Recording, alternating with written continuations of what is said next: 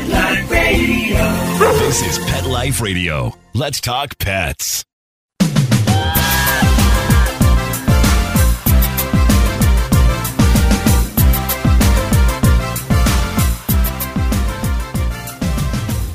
Good day from California. Welcome to the Anything Possible podcast. My name is Dr. Courtney. I'm a veterinary surgeon, former co host of Pet Talk on Nat Geo Wild, host of The Dr. Courtney Show, and just all around pet lover. As many of you know, this is a podcast where we celebrate the fact that everywhere you look, there is the beauty of the human animal bond.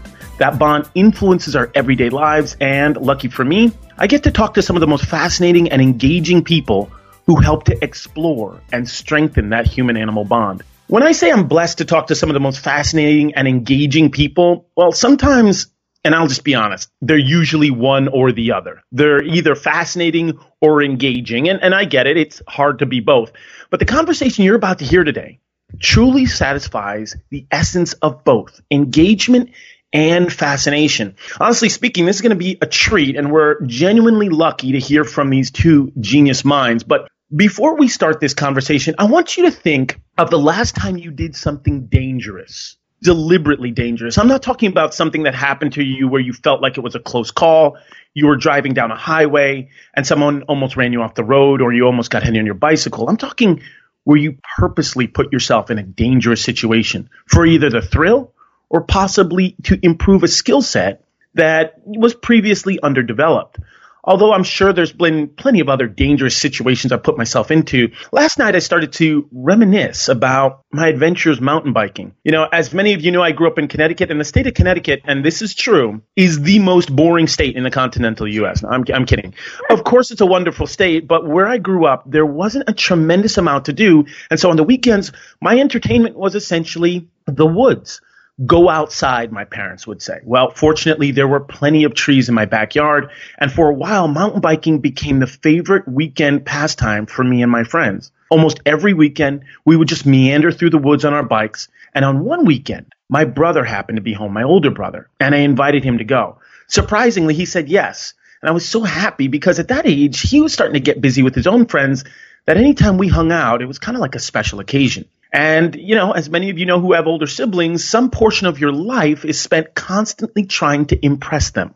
All you want to do is show them that you're fun to hang out with, but inevitably you end up trying just a little bit too hard to fit in. This particular weekend, we were riding through the woods and stopped at this deep ravine.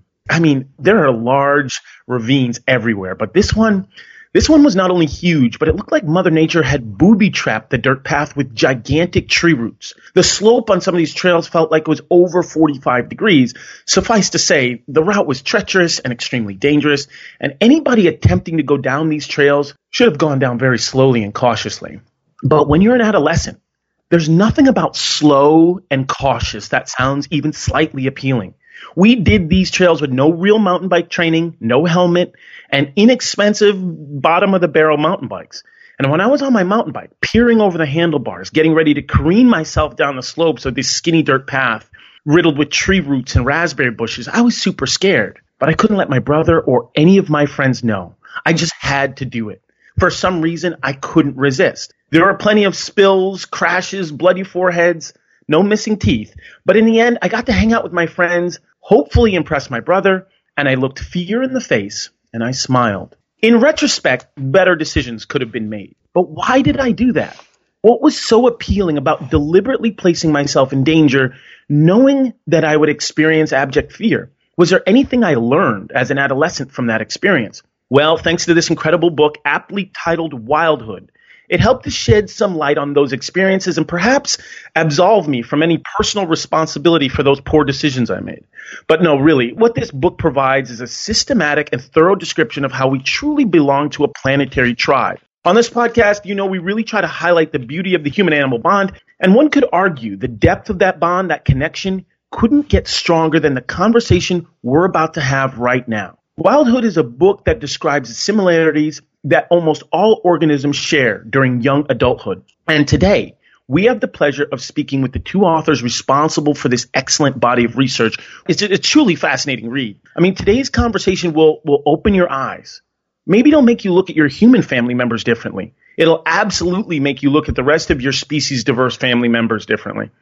I found this book and this research extremely illuminating. For some of you, this conversation will change your perspective of human behavior, and for others, it will upend preconceived notions of how you thought animals were meant to behave.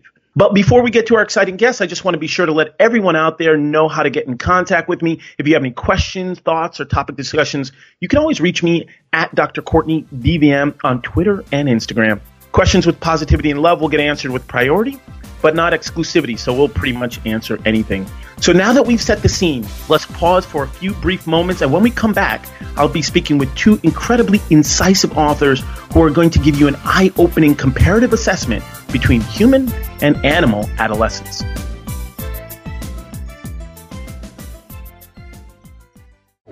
D-I-N-O-V-I-T-E dot com. When we put him on the Dinovite, he took right to it. All of these symptoms disappeared. Dinovite is nutrition. If you want the dog to be healthy, you got to feed it something healthy. Something that he actually likes to eat. You need to put him on Dinovite. Dinovite for life. If you love your dog, you don't just want him healthy, you want him to be happy.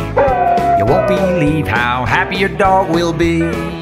D-I-N-O-V-I-T-E dot com. Let's Talk Pets on PetLifeRadio.com.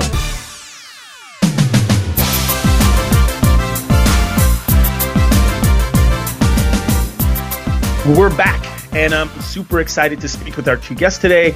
I don't think we've ever had the pleasure of being joined by two guests simultaneously.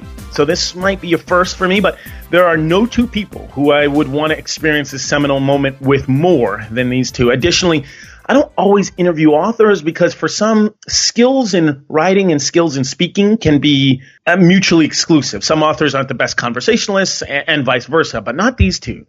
Today, we're joined by Dr. Barbara Natterson Horowitz and Ms. Kathryn Bowers. Dr. Natterson Horowitz is a visiting professor at the Department of Human Evolutionary Biology at Harvard University. She's also a professor of medicine in the UCLA Division of Cardiology, and she is the president of the International Society for Evolution, Medicine, and Public Health. Kathryn Bowers is a science journalist who has a passion for education. She's taught courses at UCLA and Harvard. She was a staff editor at The Atlantic, a producer and writer for CNN, and a New, Amer- New America Future Tense Fellow, which is an organization that endeavors to enlighten us about future technological possibilities. They are rigorous researchers, excellent writers, and have written an absolutely spellbinding novel. I'm lucky to have them here with me today. Welcome to the podcast, Dr. Horowitz and Ms. Bowers. How are you both? Oh, thank you so much. We're so happy to be here. Awesome, awesome. Well, this is good. I, I got to be honest, and and I, you know, I hate to bury the lead here, but I'm a huge fan of the book, and it's uh, it's it's really well, it's wonderfully written, and I hope everybody gets a chance to read it. Thank you. Thank you.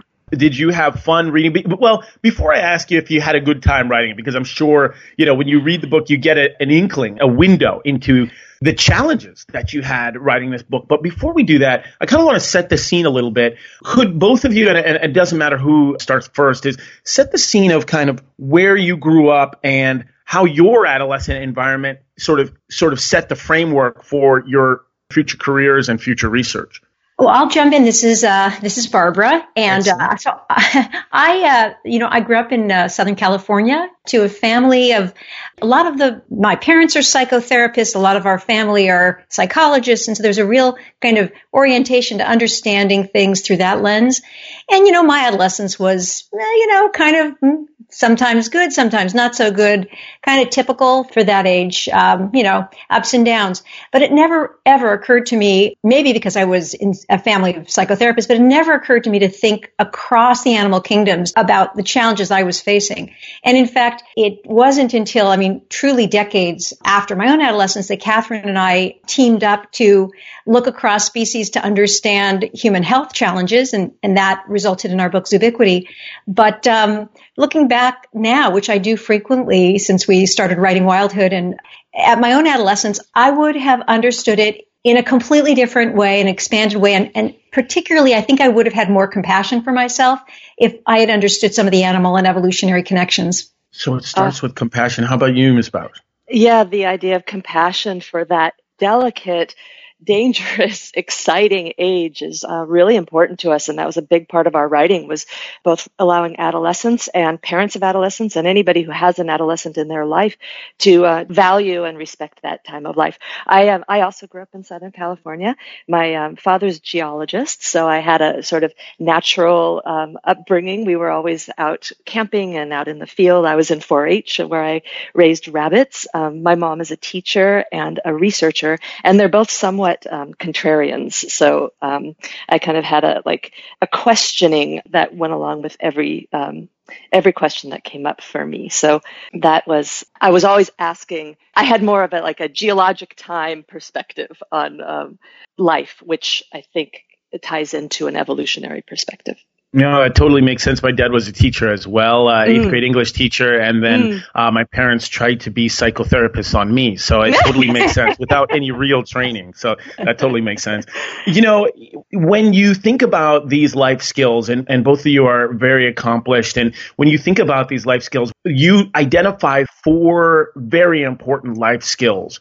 And the first one you identify is fear. And it's interesting because a lot of people, you know, a lot of listeners listening to this podcast are pet parents themselves. And so they look at their own lives, but they also look at their lives through the lens of their pet. And so when we think about training, even in, in dogs, there are some behaviorists who think that really it comes down to in terms of when a, a dog or a cat decides that when they're trying to figure out what type of training, what should they do, what's not allowed, and what's permitted, they do look at it through a lens of safety what's safe? Is it safe for me to pee in the living room or is it safe for me to pee outside? If it's not safe and, uh, you know, and safety can be interpreted through treats, praise, those sorts of things. Oh, it's safer. Good things happen to me when I pee outside versus inside. How did you identify these four critical life skills that you identify in the book? And are they ranked in order as similar to like a Maslow's hierarchy of needs? Meaning, do you have to achieve the first one and make sure that's okay before you get to the other three life skills? Boy, it feels like we're talking to a third co-author. We've had this conversation so many times because um, we were, you know, when we finally identified what, what we did from a methodology perspective was to um, do these very extensive systematic reviews, really look across the peer-reviewed literature for information that pertained to adolescence in not just, you know, mammals. We looked all the way from crustaceans and fish, amphibians, reptiles, birds, and mammals. And um, anyway, after years of doing this research, we were able to identify what are really four tests or skills, but sometimes we talk about them as the four tests that really shape the destiny of every adolescent, human or other animals. And yeah, one of them is learning to stay safe, and fear is a big part of that.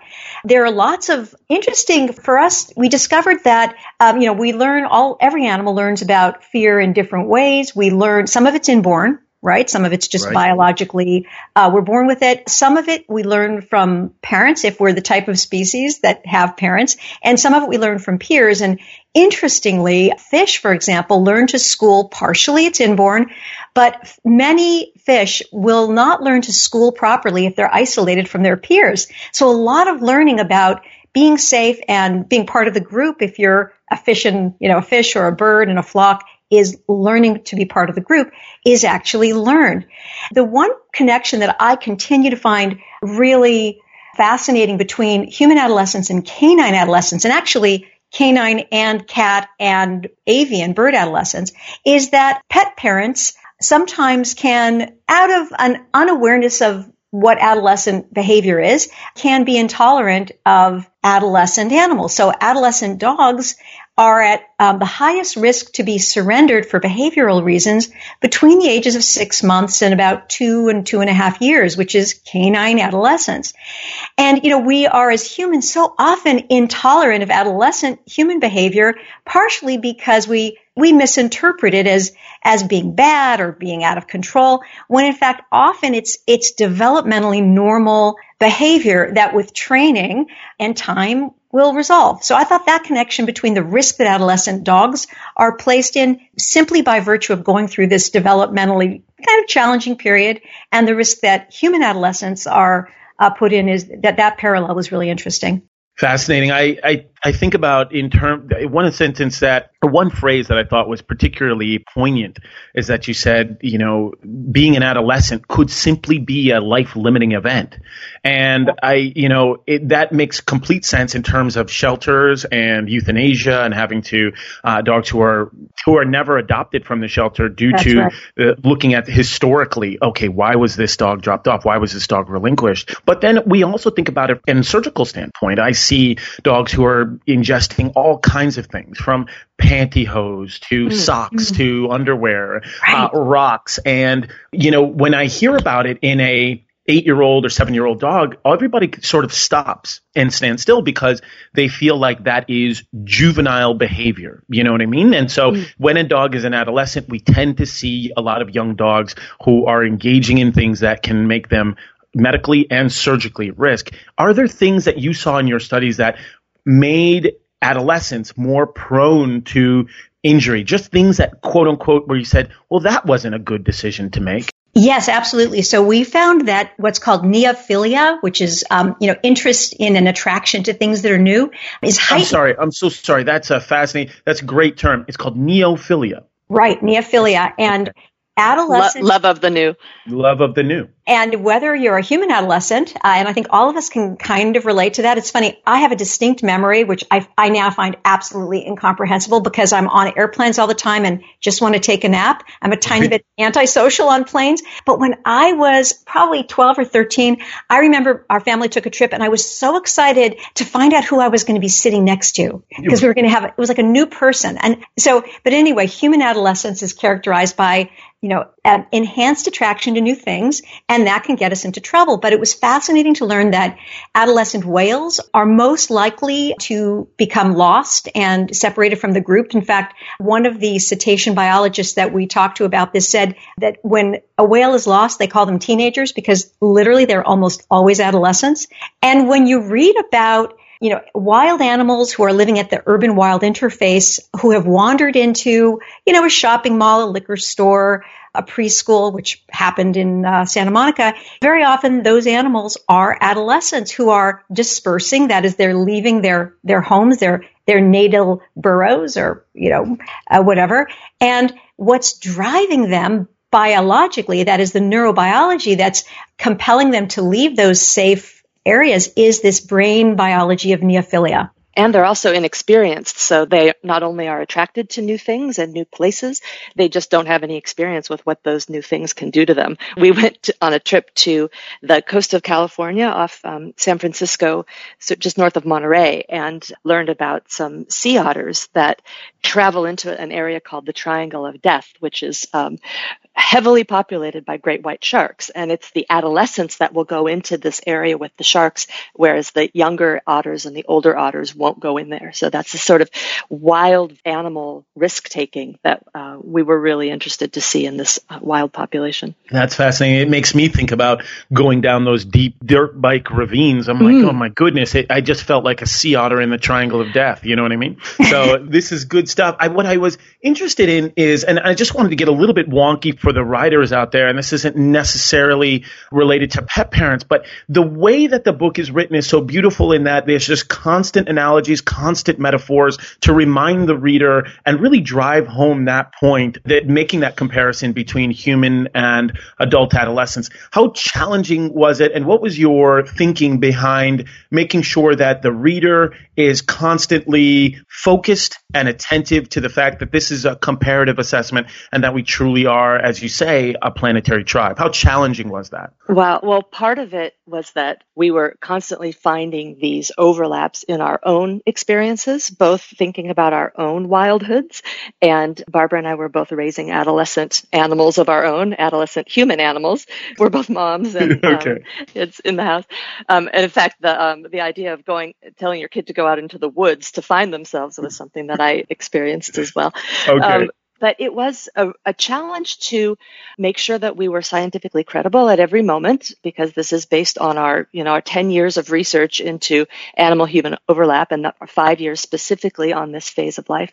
And then also we didn't want to anthropomorphize in the writing either because that's you know that is another trap that we didn't want to fall into. At the same time we didn't want to fall prey to human exceptionalism. So we decided to tell the book and these four parts through four real life animal coming of age stories. And we wanted to make it global and we wanted to look at a range of species. So we chose a penguin, a hyena, a humpback whale, and a European wolf to tell the stories of these four core life skills that every adolescent needs to learn in order to become a mature adult. I don't know if we've actually said all four of them yet, but the first one that we've been talking about is how to be safe from predators and exploiters. The other three are how to navigate social hierarchies and find places in groups, how to express sexuality and interpret the romantic overtures of others, and then finally how to be self-reliant enough so as not to starve when you go out into the wild on your own. So it's safety, status, sex, and self-reliance. And we came to those four by our research into behaviors that are found in this phase of life that are less frequently seen in younger animals and older animals. So we found that animals, like we were talking about neophilia earlier, are more attracted to new things and they take more risks. They tend to gravitate toward their peers at this time of life, um, the same way that humans do. They tend to experiment with courtship mm-hmm. behaviors. So if we saw that behavior in a human, we might say that they were experimenting sexually. I mean, that is a term you hear all the time about teenagers. Right. They're, you know, sexually experimenting.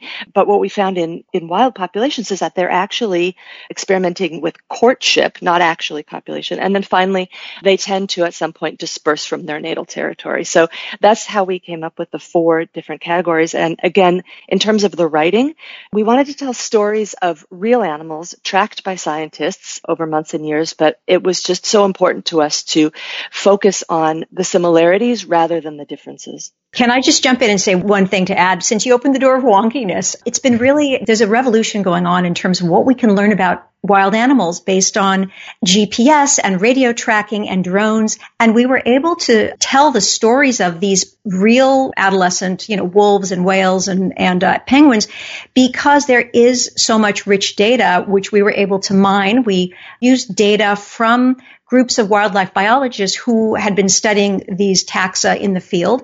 And we simply put the lens of adolescence on to tell the story. But it's exciting in terms of the planetary tribe and looking for lots of commonalities, not just adolescence, which I think we can look forward to in the future. Well, you mentioned, yeah, and the future is is an excellent word because both of you, in the process of researching this book, are using a lot of futuristic technologies, things that, and uh, basically reimagining what's possible. When you discuss things like GPS, radio tracking, and drones, just so that we can drill down on how thoroughly researched this book is and how these behaviors were so deeply studied, what were some of your greatest challenges? You even talk about trekking across uh, these plains to, to research, and when you get there, you know, it doesn't come to fruition what was some of the greatest challenges? Because what's happening is a lot of people are watching uh, these documentary series, and there's a final episode that usually mm-hmm. is included at the end that just basically shows the blooper reel or the mm-hmm. challenges that they faced in documenting this behavior. Yeah, well, one thing just to mention, talk about the, the blooper reel and, and the flubs. We have been collecting wildlife video of adolescent animals doing it wrong. So, um, sort of, if you think about some of the most, you know, the, the, spectacular stuff you see on planet Earth, it's it's usually examples of, let's say, courtship behavior of the perfect, the most beautiful, perfect example of the courtship behavior. We are interested in and we have on our website some of the video of, of adolescents doing it wrong, practicing and failing in all kinds of ways. Yeah, thank so, you for those videos. By the way, we are just kind of uh, discussing offline, you know, before today, and I took a look at some of those. They are they are really both hilarious and intriguing, you know, as you're watching them because you think about through your own personal experience and how awkward you were. Uh, you know, I, at least I was. I know you too were just not the um, you just came out amazing, but I was a late bloomer and I was super awkward. So I look at it it from that lens, and it, it's great to see that. Yeah, I mean, it was interesting. We interviewed some of the wildlife biologists about the first times, let's say a variety of first times, but in particular the sexual first time for animals. And it's remarkable how the descriptions are, it can be strikingly similar in terms of fumbliness and just inexperience, that kind of universal experience of being inexperienced. But one of the other points is that we, when we started this project, you know, we had spent, Kathryn and I are research writing and a teaching team, and we've spent now over a decade turning to the natural world for insights into, you know, cancer and heart disease and eating disorders and, and all of that. But it was not clear to us in the beginning that animals even had an adolescence, which is kind of shocking in a way to even say that. But there was some literature out there and some credible publications stating that adolescence was uniquely human. But of course, one of the things we learned in our years of, of researching Zoobiquity was that very often there are unexamined assumptions about the uniqueness of a variety of things to our species. And once you start to sort of pull back the blindfold of human exceptionalism, you start to see, well, wait a minute, that's not the case. So um, in the beginning, we were just asking the question, do animals have a human-like adolescence? Where's the literature? How can we find it? Where are those animals? How do they behave? And one of the things that we did, one of the strategies that we used to answer these questions was to go out in the field. And the field trip that we described in the beginning of the book has us, we ended up in Prince Albert National Park looking for adolescent bison. And Kathryn, I'm going to pass the story off to you.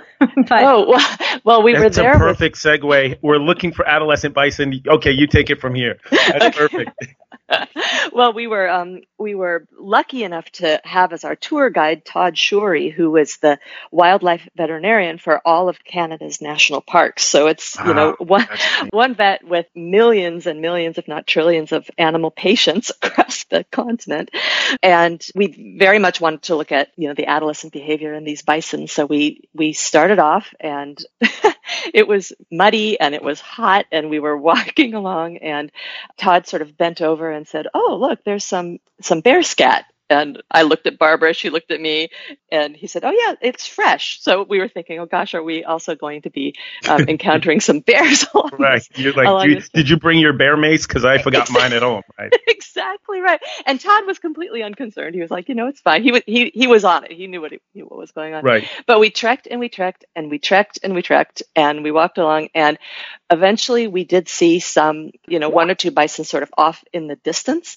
Um, but they, they were not the, um, the adolescents that we were expecting to see. And I think you were getting at this a little bit with your question about how hard it is to basically see wild animals doing what you want them to be doing at the exact moment that you want them to be doing it. So we didn't actually get to see them on that trip, but then we were able to see them in, in different environments later. But, um, but I think you're right that with the uh, incredible nature footage that we're seeing in all kinds of um, documentaries and you know various other ways you just sort of think that that nature is just out there ready to perform when you want it to and it isn't obviously yeah thank you for bringing that up because uh, you know i think about you out there with a wildlife veterinarian and mm. i would be remiss if i during our conversation, of course, I have to give a shout out to all my veterinarian colleagues out there and just ask this question. This is going to be a hard one, but did you find in the, your research that adolescents seem to handle injury, medical problems, or or medical concerns that they might have differently than an adult might. We see on our side, of course, dogs who, uh, adolescent dogs tend to need slightly more pain meds, or if they hmm. are going through a surgery or if they're injured. Now they could be, it could be just a more dramatic, you know, illustration of pain as to an, as an, an adult would. And so puppies tend to whine a little bit more. Adolescents tend to be a little bit more dramatic. They also tend to need sometimes slightly more sedation medications to protect them from injuring themselves. Let's say they broke a leg, they had the leg fixed, and now we need to protect that repair. Well, an adolescent is going to want to take off. And once they start feeling good, while a, a slightly older dog, um, an adult dog might say, you know what, there's something in me that says, I just had my bone fixed. Let me take a chill here. And so I was just curious if you saw anything out there in your research where, okay, an adolescent is handling this injury differently than an adult might. That's a fascinating question. I don't have an instant response to that, but I do want to say that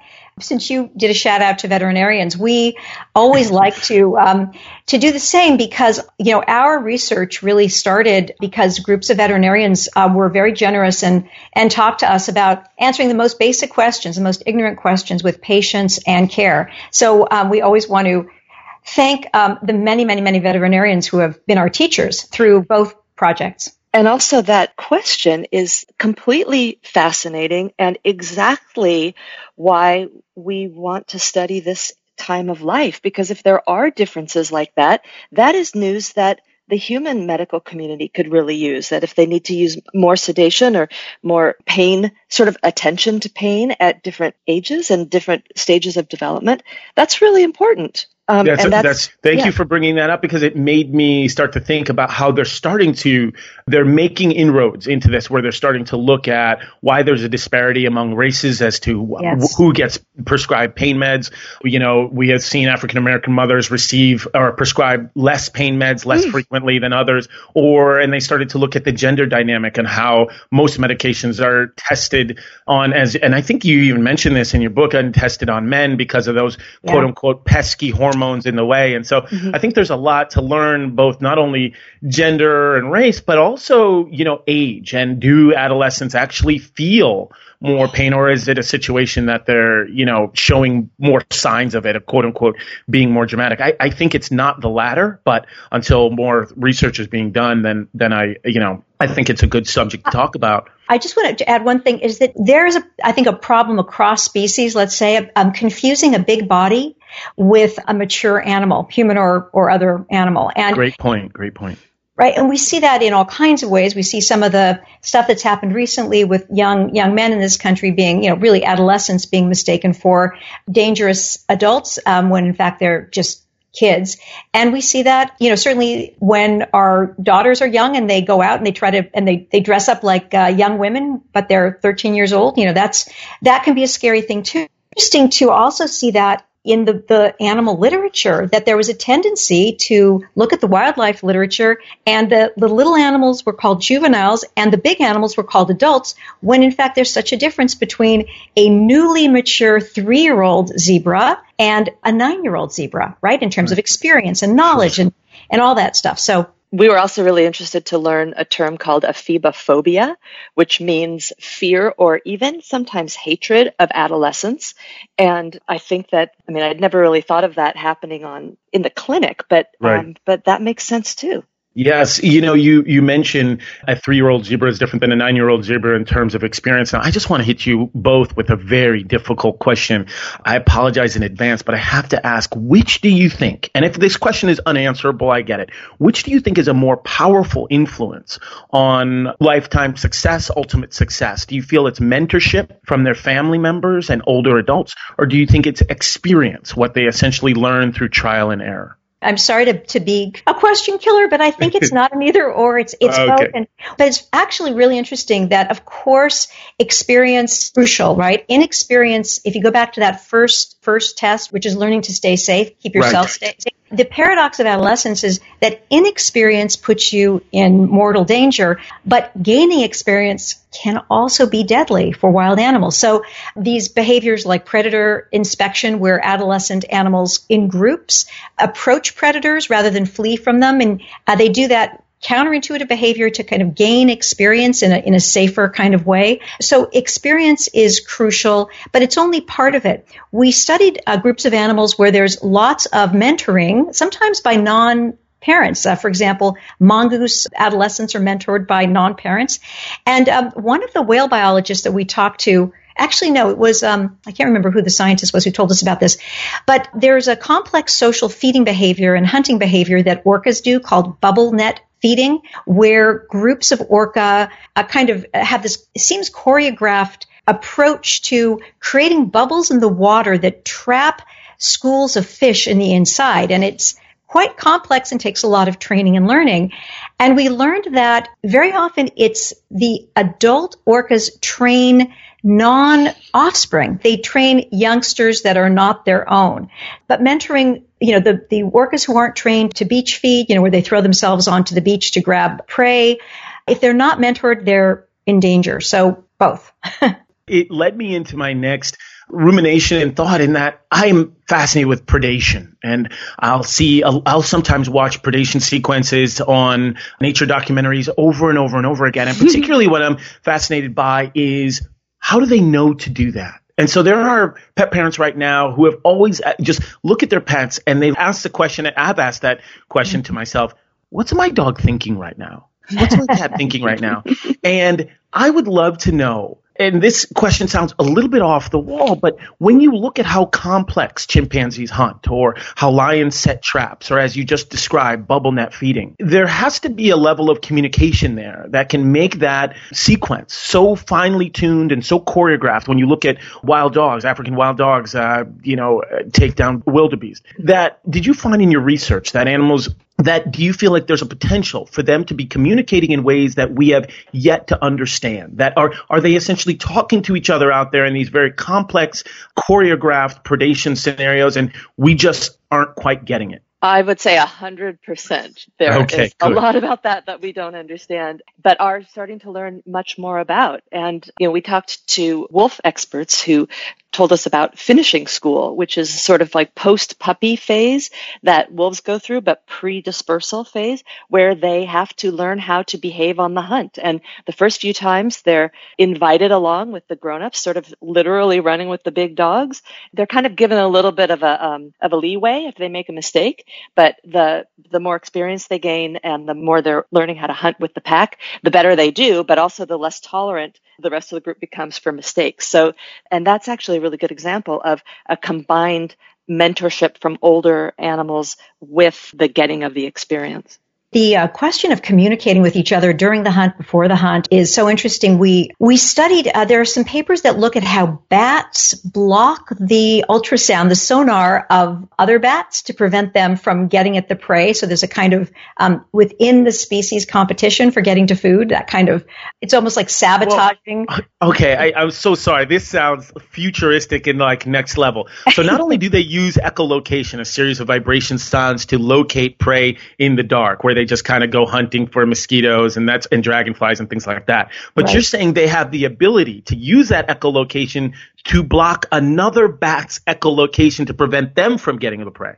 That's right. And when you see one study like that, you know, immediately you think, gosh, that's one group of, of biologists who are studying that one phenomenon. But that's a clue that that probably exists in a pretty widespread way across, you know, there are 8.7 million animal species on this planet. We know about less than 20% of them. So, you know, I suspect, as Kathryn said, that this is a pretty widespread thing. It's interesting also that adolescence is a period of time during the life of a wild animal predator when hunting skills should be developed. They aren't always. Uh, there are, for example, some eagle species that are fledged, that is, they leave the net before they've learned to actually take down prey, although their flying skills have developed.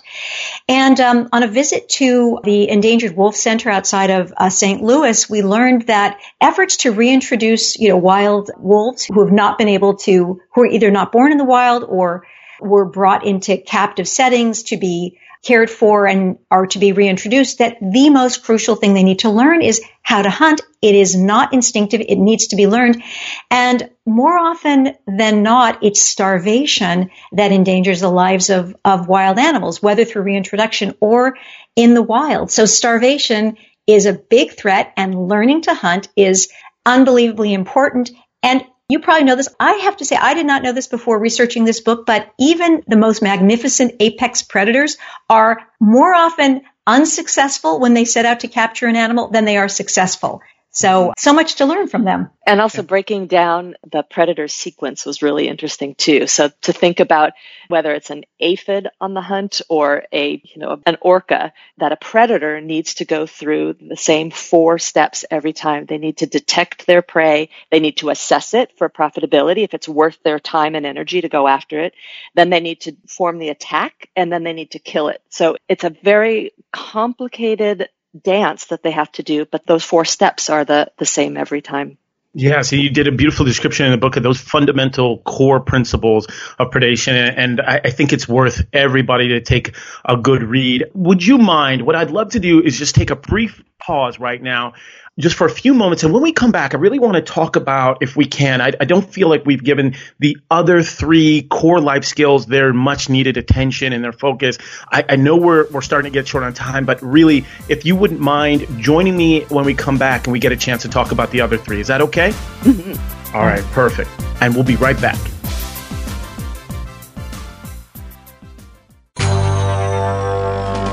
It's designerpetsweaters.com. Hand knitted designer sweaters for your precious pup or cool cat. Beautiful couture patterns for your pets, including custom knitted formal wear, casual wear, yachting, and even sports themed. Many designer pet sweaters include feathered tammy hats, top hats, and a lot of sparkle. Each sweater includes leg loops, front paw sleeves, and leash opening. Visit designerpetsweaters.com to order your four legged fashions today. Your pets will stay warm for the winter and be runway ready. Large or small, we fit them all. DesignerPetSweaters.com. Let's talk pets Let's talk pets on Pet Life Radio. Pet Life Radio. PetLifeRadio.com.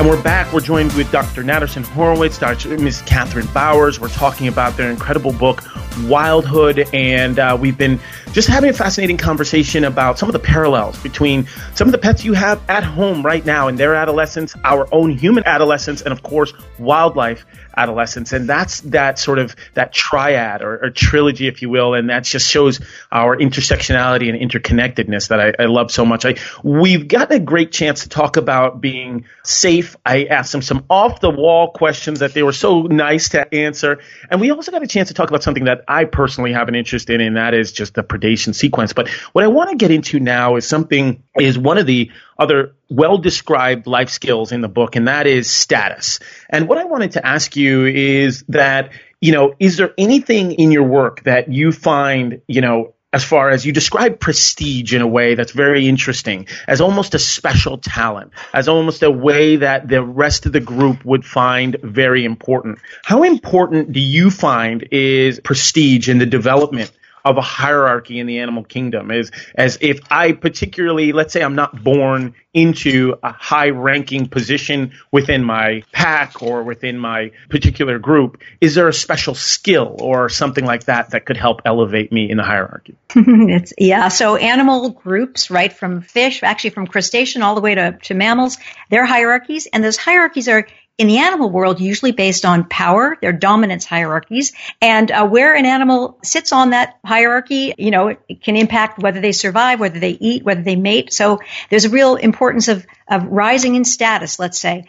And actually, interestingly, we determined that animals, when they rise in status, they're rewarded with a, a serotonin kind of a good feeling, let's say, if I may. And when they fall in status, there's a kind of reprimand, a chemical reprimand. So that probably connects to uh, how we feel. You know, when a kid, when an adolescent gains in popularity, they're happier, and when they when they post something on Instagram and they don't get any likes, they have a status descent, and they probably feel pretty miserable. It connects back, um, we think, to this serotonin system. But we were able to um, find data about and interviewed the scientists uh, who who have been following for a couple of decades these spotted hyenas in the Ngorongoro crater in Tanzania.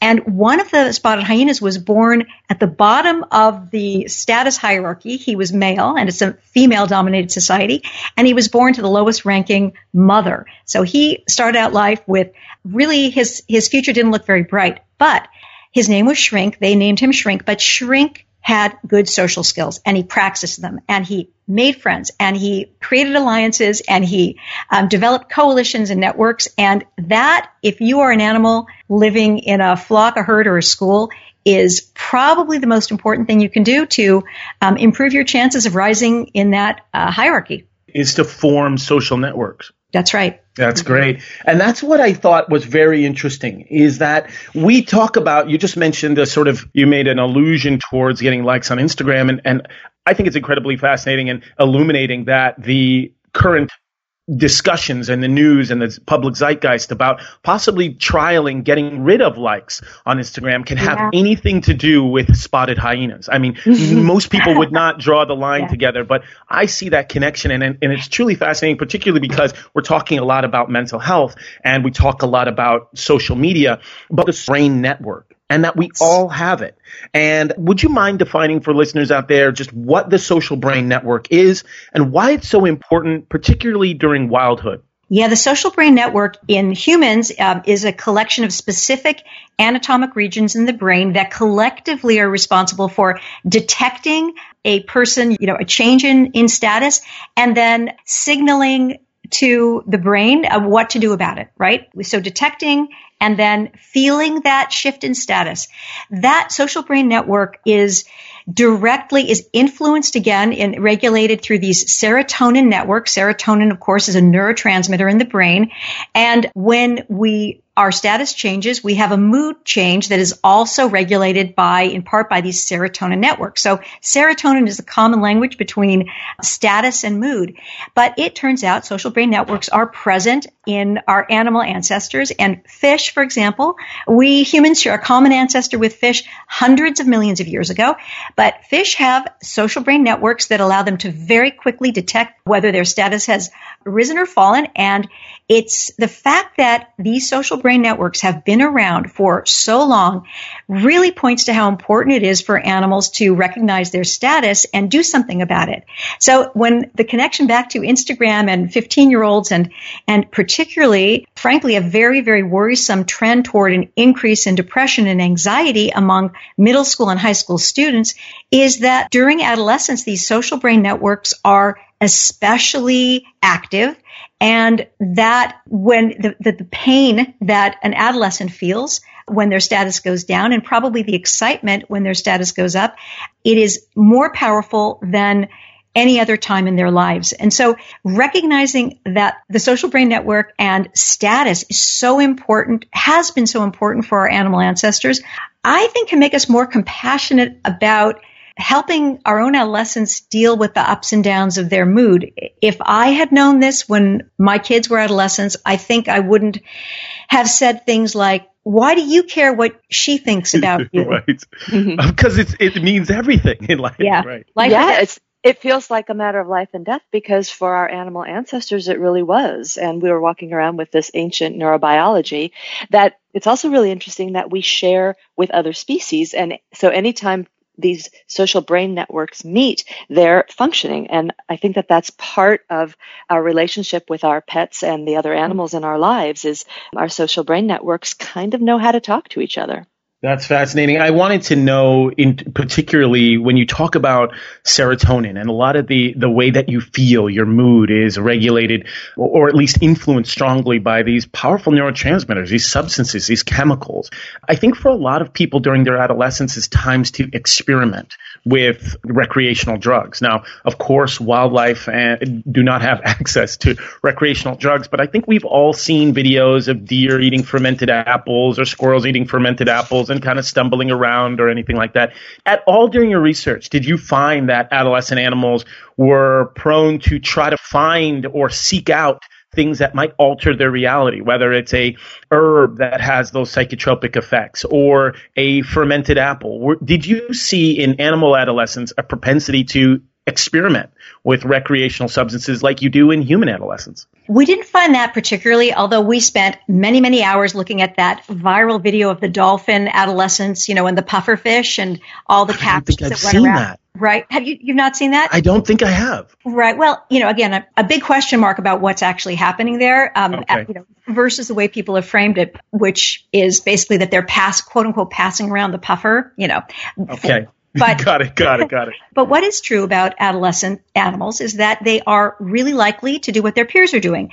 So if you, there have been, this is for decades, work has been done looking at juvenile rats and what their food preferences are, and then looking at how those food preferences literally overnight change when they're placed with adolescent peers, with their peers, and uh, they suddenly go from choosing, you know, if they're given when they're juveniles and they're offered food that's tasty versus food that's unpalatable, well, they always eat the tasty food.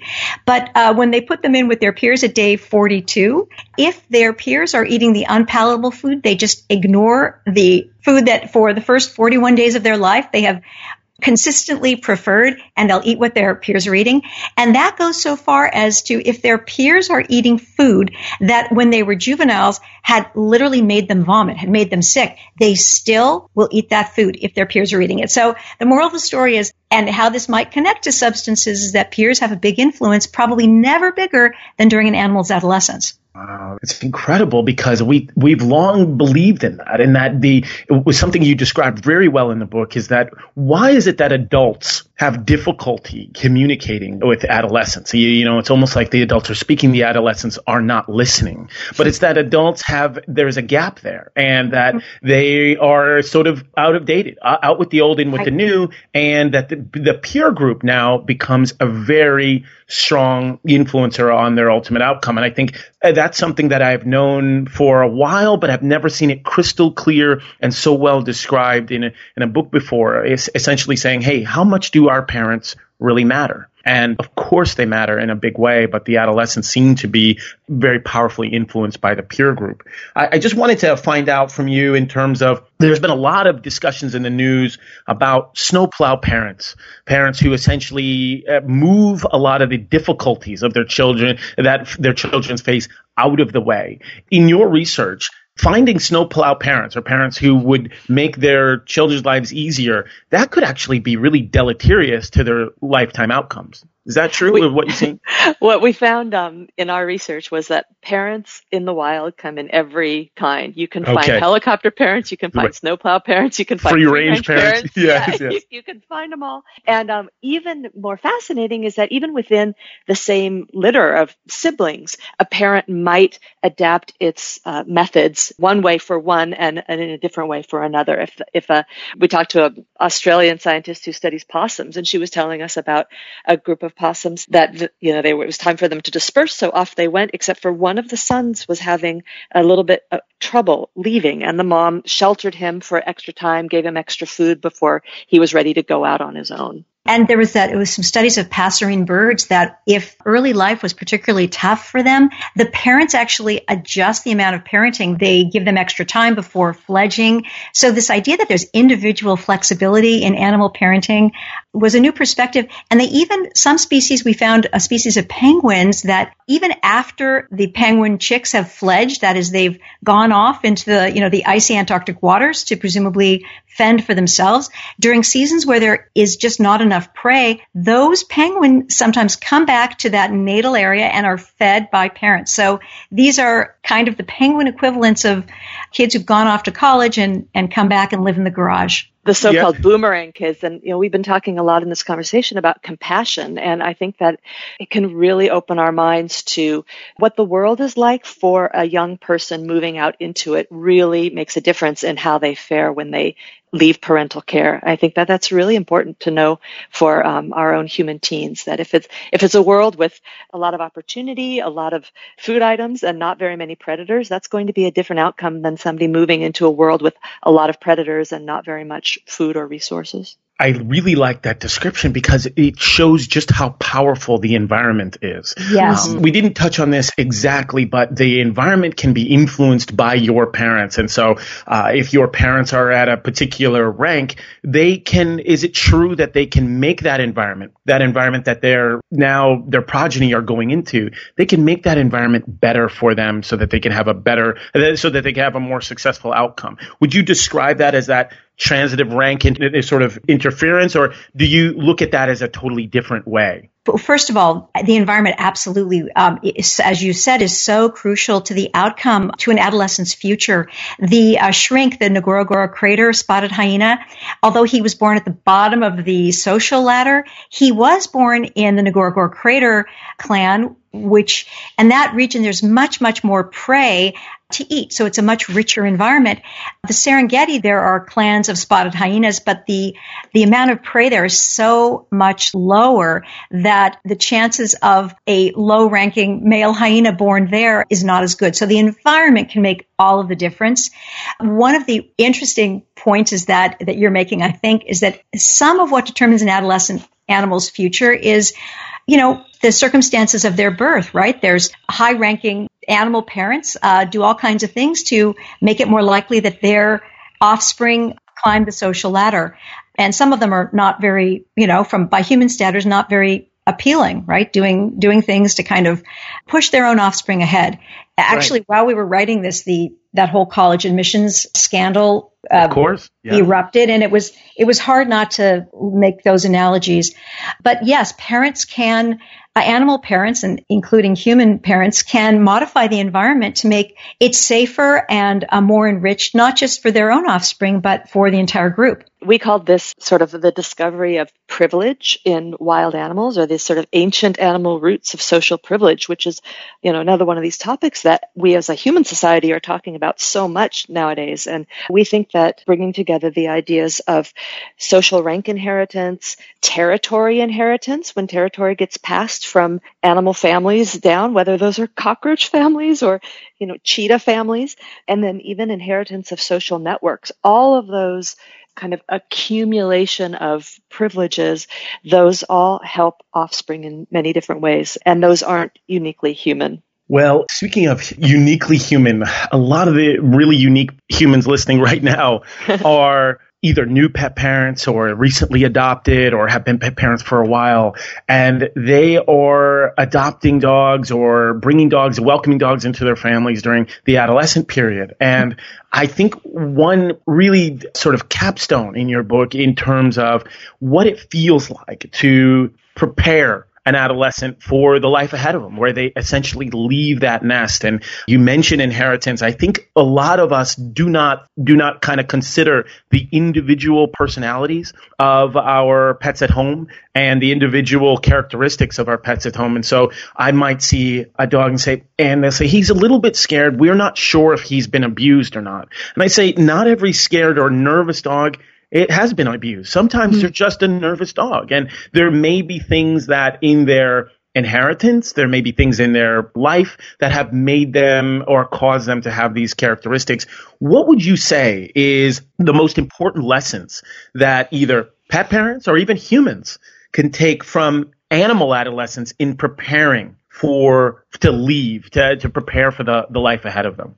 One of the things that was really optimistic. There's a lot that's hopeful. I mean, so much of what we learned um, was fascinating and kind of a warning and helpful to keep adolescents safe and keep them happier.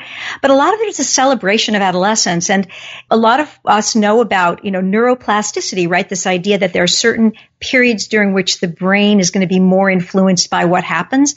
And we think of early childhood and maybe gestation as a period of neuroplasticity. But it turns out that adolescence is this second really wonderful opportunity to have experiences shape the temperament and the um, the outlook and the behavior of of a human animal or a non-human animal.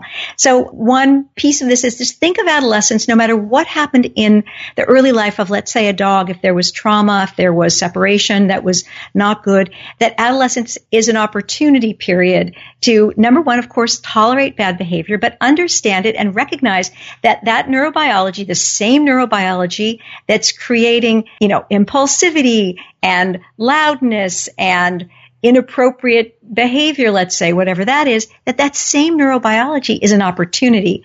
And to me, that seems like an optimistic message. And the other thing to, to draw from this is that in human adolescence, it's the period of life when some of the most creative work is done. Mathematicians who make breakthroughs, they tip that typically happens during their adolescence. Darwin himself was an adolescent when he stepped on the beagle. So and and then there's Greta Thunberg and all this. Right. So adolescence is a it's an opportunity. It's not just a you know something that's difficult that we have to tolerate. I would just add that you know, for better and for worse, it, wildhood, that's you know, adolescent phase that we call, it doesn't last forever. It's it is not a disease to be cured or some phase of life to be avoided. It has a purpose. It evolved over 600 million years of animal life on Earth, and so it, it like kind of like nature has your back for this right. phase of life. But also, um, also adolescents do have to use that time. Uh, you don't want to squander that time, so use it to practice and practice the skills, learn from mentors and adults, and and I think that goes for wild animals and for human animals. Your book and you know i like how you did that towards the end there because i just realized we've been talking about wildhood but we never truly defined it. So here's what i'll do. I will say everybody who wants a very clear and very salient definition of what wildhood is get the book read it. It's fascinating. You will enjoy every page and it's great. But i wanted to find out you know besides getting the book, besides reading the book, is people who are more interested in your work and, and fascinated by what you're doing. Where can they find you? Where can they find out more information? We have a website for Wildhood, which is wildhood.com, where we have a bunch of material, but certainly the videos that we talked about are on there. And uh, that, that's probably the best place to go. We also have um, zoobiquity.com, which um, connects to Wildhood. But Another that's amazing book, yes. More about the medical overlaps and the psychiatric overlaps of humans and animals. Awesome. Awesome stuff. Well, uh, listen, I could talk to you both for another two hours, but we do not have that time because I know a lot of other people want to talk to you as well. All I really want to do is just thank you from the bottom of my heart for joining me during this a really engaging and illuminating conversation because there's so much more that we have to learn. And your book is not only a good start, it's more than a start. It's uh, foundational, it's core. And uh, I want everybody to check it out. It's a true page turner. And I want, want want to thank you again for uh, your generosity of time. Thank you. Thank you so much. This was so wonderful to talk to you today. Thank you. Excellent. If I ever have the pleasure, let's do a round two. Is that okay?